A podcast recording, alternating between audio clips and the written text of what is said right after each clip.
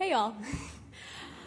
um, I'm Lucy. I'm a senior, obviously. Uh, most of y'all know me through my grandmother, Beverly Stacy. In fact, she sat in that pew right there every Sunday, every Sunday ever since I can remember. She became sick my freshman year, and I remember the first time she didn't attend one of my concerts. She wrote me a note that said, "Sweet Lucy, I know you will be beautiful and sing beautifully tonight. Love and hugs, click." I called her click because of the sound she used to make when I was a baby to get my attention. She would click her tongue. Um, she, she was the most honest and genuine person I have ever known. And for those of you who have never met her, I can promise you that if you've talked to anyone that has known her, they said that, you know, she never had a bad bone in her body and she never had a bad word to say about anyone. Uh, she reminds me of the Good Shepherd that John is talking about in today's gospel. A good shepherd to me is someone who guides selflessly for the benefit of others. And if I was having a bad day, I knew I could always go to 28 Brighton Road where there would be Sister Schubert rolls and orange juice waiting for me. She was a beam of positivity and always knew what to say.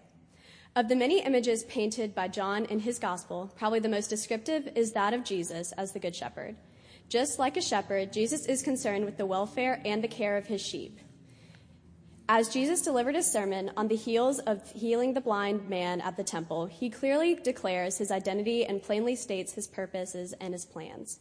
In these verses, we can see the heart of Jesus on display. Here, he reveals his great love for sinners and his plan for dealing with their sin.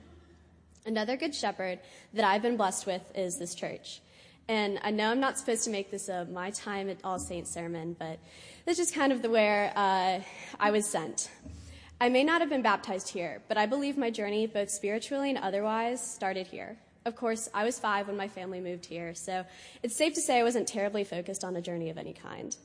Even though I was young, I've always been pulled by a voice that was saying, go to church. It may have been my mother, but I'd like to think it was God or Jesus.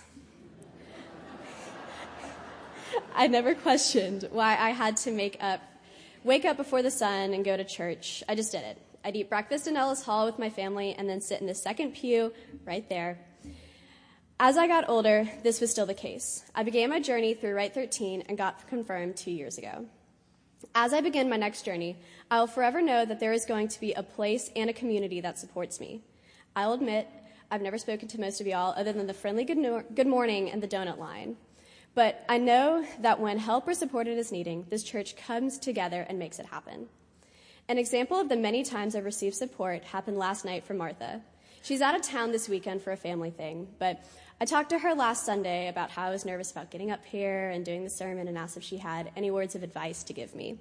She just gave me a hug and told me I would do great and that she couldn't wait to hear what I had to say. I received an email last night from her apologizing that she couldn't be here to, today. She did not have to take time out of her day to send me this email, but it warmed my heart knowing that she remembered and wanted to let me know that she was thinking of me. Everyone here has warmed my heart, even in the smallest of ways, and I know I can't thank everyone here individually, but I would if I could. Collectively, y'all have been a good shepherd for me and my family, in which we will forever be grateful for. Just like Martha told me, All Saints wraps you in its arms. Each person here is both a shepherd and a sheep, which is just how the way the world should work. We are both called on to do many tasks. I'm very excited to follow my call towards Mississippi, but I know that there will always be a place to call home. Thank you.